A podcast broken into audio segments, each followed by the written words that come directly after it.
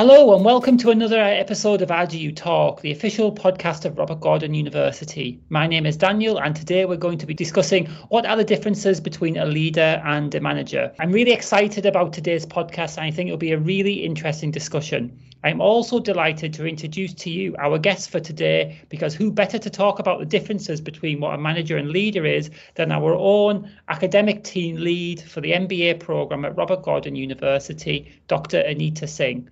Hi, Anita. Hi, Dan. Hello, everyone. I'm glad to be here and thank you for this opportunity, Dan. Oh, thank, thank you, Anita, um, for, for joining us today. To, to begin with, Anita, are you okay to maybe just to quickly give us a little bit of an introduction about yourself and, and your role within the university? Of course, yes. My name is Anita, uh, and I'm a lecturer at Robert Gordon University, Aberdeen Business School. It is also my responsibility to take care of the MBA program and MSc Business Management programs. So uh, my job title is academic team lead, which is a, quite a tongue twister, isn't it? I'm just an MBA director for you today. Thank you, Anita. And I know that the listeners today are really interested to, to learn a little bit uh, about about management in general, really, and especially around um, the differences between a, a leader and a manager. Maybe we can start with with with that question, really. So. Um, what do you feel are the, the major differences between what a leader is and, and what a manager is? Well, that's a very interesting one, isn't it? What is the difference between a leader and a manager?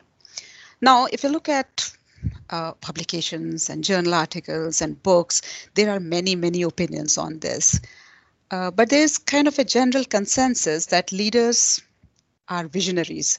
So they establish a direction, they align and motivate people to achieve certain goals. Whereas managers are involved in more operational matters like planning, budgeting, maybe organizing, staffing, controlling, um, or doing some problem solving.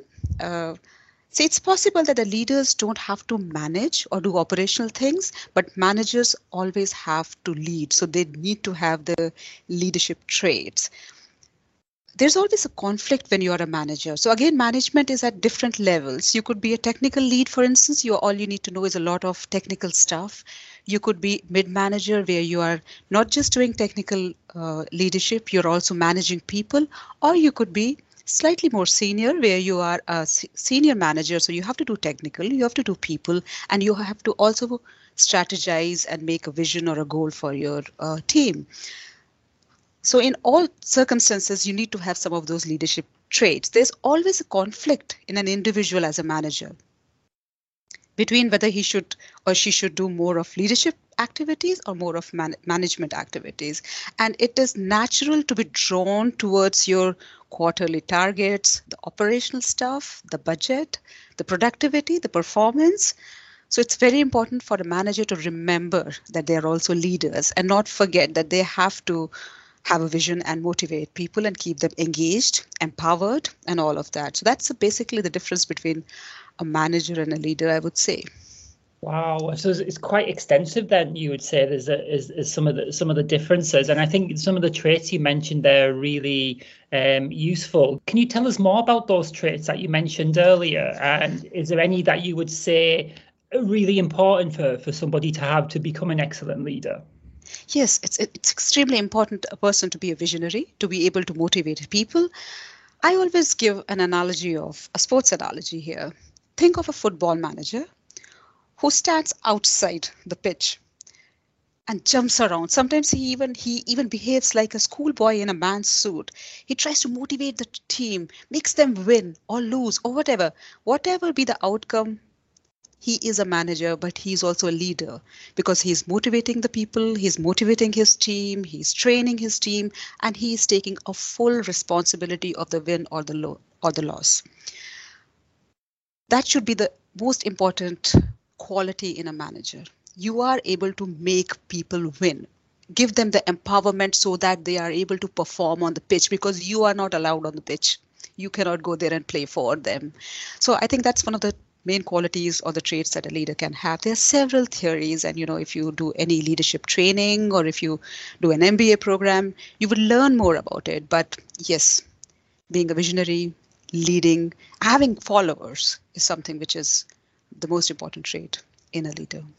And I think your analogy there of a football manager, I think it's something that is quite um, apparent at the moment, especially in, in relation to the European European Championships. And when you were talking about that, I was looking, um, remembering some of the football games that I've watched over the over the last week or so, and some of the the managers that you can see on pitch side trying to lead and, and motivate their team to to perform better. Um, so I was thinking when you were talking there, is there any leaders that you think um, do really well within their industry or, the, or their job, or any leaders that you feel that you would like to aspire to be? That's a good question, Dan. Is is there any leader who has kind of inspired me? I would say there have been quite a few of them, and I would not like to name names, but there have been leaders from whom I have learned what is it that I should be doing, and there are many from whom I have learned what is it that I shouldn't be doing. So micromanagement Absolutely not. Mm-hmm. Empowering your team, yes, we should do that. Setting goals which are achievable, yes. Giving proper support, both, you know, a good mental well being of taking care of the mental well being of your team, yes, you should be doing that. So, some of these aspects are very important for me, and I would aspire to be like one of my managers who took care of the team, their competency development, their overall development, and the mental well being. I think that's most important uh, for any leader. Thanks, Anita. So, do you feel that people can actually learn the knowledge and skills to become a leader? Do you think it's something that they can can learn and become better at as they as they get as they get more experience and, and get older? Can you learn leadership? Okay, that that's an interesting question. Mm-hmm. My own answer, my answer to that would be, well, not everyone can be Ben Stokes, but every individual can play cricket. Now, sitting in Scotland, you would say, I can't, but yes, you can. You can play cricket irrespective of what the weather conditions are or what the terrain of the land is. But leadership, just as cricket, is not a spectator sport. You can't just watch people and think that you will become one of them. Leadership has to be experiential. And that's exactly what we try to do within our own MBA program. That's how we teach leadership. We try to teach leadership in action. Unlike other subject matters, which we try to, you know, have a bit of lecturing and then we get people from the industry to come and share their experiences, leadership is something which is on the top of our agenda in the MBA program, and we have a flagship offering, which is called the Leadership Week. Now, you'd ask me, what do we do in this Leadership Week? What is the concept of this Leadership Week? The basic concept is we want students to learn from each other. So, all our students come onto the campus if it is possible. Otherwise, for instance, this year it was fully online. But all our students from all over the globe come in together in one place and form form a strong network because they're all at mid management level with five years seven years of work experience. They are able to meet each other and we start with that strong networking and ice breaking event for the whole day. And they do a lot of activities wherein you know games outdoor games where wherein they are able to demonstrate some some amount of leadership. Then they also have uh, two days of lecturing where they learn about the leadership theories and try and understand. And that is the lectures are taken by uh, eminent consultants teaching leadership. So there's a bit of an academic underpinning, and then that is followed by a business simulation exercise. Now, this business simulation exercise is an assessed exercise. It involves running a virtual company in teams, and this, the teams take strategic decisions. So it, they are the students are able to apply all the leadership theories that they have learned in the two day workshop everything from their own experience. They exchange their, their, experiences with each other because they've all either worked as managers or have worked under managers, and they take all the decisions they are able to apply. There's finance, their economics, strategy, uh, HR, knowledge into that in running that virtual company. And then there's a winner in the business simulation, which actually gets really competitive. So here what we are doing here, we are applying our knowledge and trying to be a leader in a simulated environment. In addition to this, another very key component of uh, the leadership week, which extends from seven to nine days, is we get very eminent external speakers to come in. These speakers, they are uh, chief executives, managing directors of large organizations uh, within oil and gas, new energy, third sector, also non-energy sectors they come and they share their experiences of what challenges they have faced as a leader what challenges they have faced uh, in bringing any organizational change within, within their organizations. We've had some very eminent people in our leadership week. For instance this year um, the ceo of wood robin watson was kind enough to come and present to our uh, students. We had uh, ceo of mencap. We had ceos of oil and gas uk OGA, they were all kind enough to come and share their experiences with uh, our students, and students were able to interact with them. So it, a lot of networking did happen, although online this year, but students were able to learn from them and they went back and we got ex- we got excellent feedback and we always get excellent feedback of our, our leadership week program because you know students actually feel that that's what other leaders are doing in the con- industry just now? How different are they? Because they go back and they write a reflective report on what did they learn from the leadership week. And a lot of them come back with really really personalized experiences that how they were leading the team or how they thought that the team should be led and what were the problems that they were facing and how they have improved themselves as leaders. So leadership in action your question was can you learn leadership we try to train people. We try to train people to play cricket. How well they play is on on them. How well how much of it they are able to imbibe but definitely you can't learn leadership by reading a book or attending a training program. You have to put it into action and get get into the grind. Go through the furnace i would say in order to become a leader Thanks, thanks, Anita. And, and I think from you, what you were saying there about the MBA program, it's really very practical as well. So the students can get a lot of skills from attending the program rather than just learning learning theory. So I think my my question, my next question actually is around: Do you feel that the MBA will help students to to progress in their career and actually make them maybe more employable in the future? Well, just getting an academic degree or a knowledge can help you reach an interview room because you know when people filter the cvs that they receive i've been in industry myself and i've done these things uh, of course an mba will help you get in there into the room. But whether you are successful in that interview or how successful you are after you've secured the role will depend very much on how much you are able to apply what you've learned in an MBA program, which is the reason why, or any program, why just an MBA program, any academic program or a course that you are doing, how much you're able to apply. So our target is therefore to make our course, the MBA course, really, really application based. Uh, a very important component of our MBA program is a consultancy project.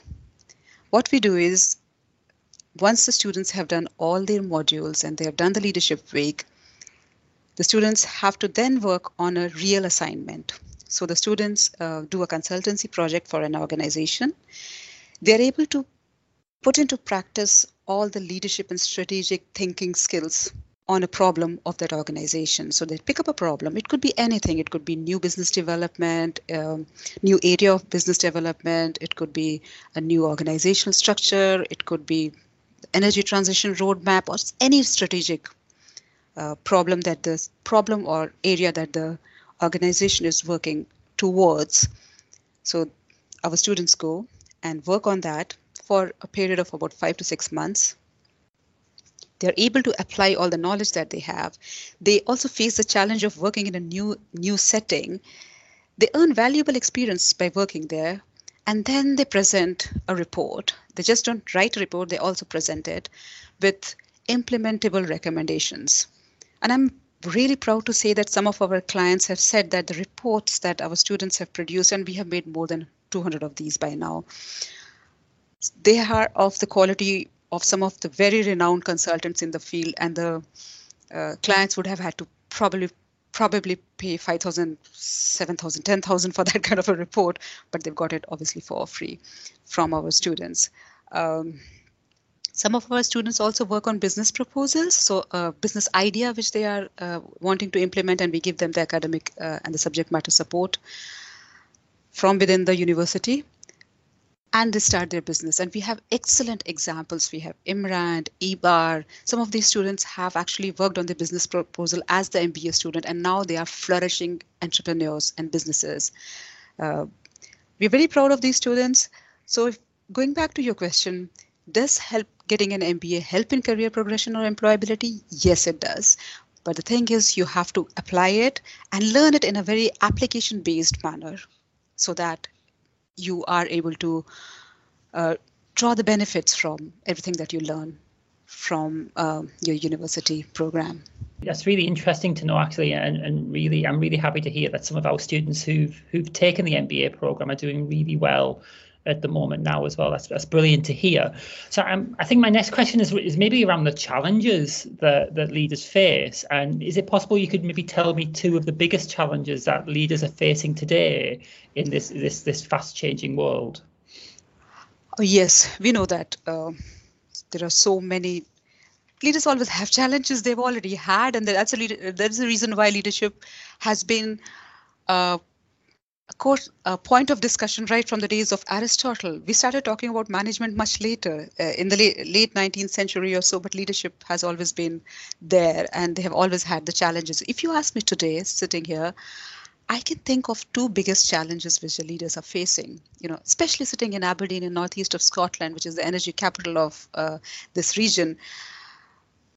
The biggest problem is the problem of uh, sustainability and energy transitions, I would say, and diversity and inclusion. So I'll go, I'll take each one of them in turn.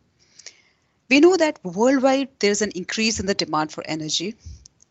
On the one hand, the demand for energy is increasing with increase in population, industrialization, and all of that. Uh, on the other hand, there's also an ever increasing awareness of environmental impact of the conventional source of energy and the climate change, which is so important. Well, we know that we can't afford to abandon the existing energy sources, but we need to use these energy sources with minimal emissions or zero emissions, and we have to swiftly move towards new energy. Which is the reason why the challenge between uh, for today's managers is to upskill their workers, their employee employees, to be able to achieve this goal. I think RGU's uh, MBA in sustainability and energy tra- transition is a step in the right direction. And we are here to help industry the local industry the glo- industry at the global level to train their employees to be able to be well equipped to face the challenges related to sustainability and energy transition. The second challenge which came up in every lecture in the leadership week this year and is there in every newspaper and every articles that you read is diversity and inclusion. Now diversity is being managed by organizations. Uh, you must have read about people saying, "Oh, it's just uh, a dashboard exercise and all of that," because diversity is of various kinds. You know, it's diversity of race, diversity of gender. You know, there, there are various kinds of diversity of thinking and all of that. Now, diversity can be managed because you can manage the numbers. Uh, inclusion is a challenge, isn't it? So diversity by its very nature is conflictual you know. Differences don't gen- generate harmony. It is very very important that organizations take a step towards it and take some you know concrete action to achieve inclusion within their organization. At RGU, uh, diversity and inclusion is very very important for us and we are continuously trying to create, incorporate, and develop the culture of diversity and inclusion within our courses, our programs, and our day to day lives. So I think these are the two challenges, Dan. And as uh, MBA director, I, I take it as my responsibility to ensure that we equip our students with the skills required to move into a new energy a world of a cleaner world, sustainable world with the diversity and inclusion, which is so important. Thanks, Anita. Re- really well said. And I think that um, brings our podcast uh, session for today to a close. So I'd like to thank Anita for joining us today and giving us what has really been a very useful insight into leadership and, and management. And I'd like to say a big thank you to all our listeners who have t- tuned in and joined us for, for this session too. If you would like to know more about RGU or our MBA program, then please do visit our website or follow us on all our social media channels, including Instagram, Twitter, and TikTok. Wherever you are in the world, we hope you have a fantastic day. And again, thank you for joining.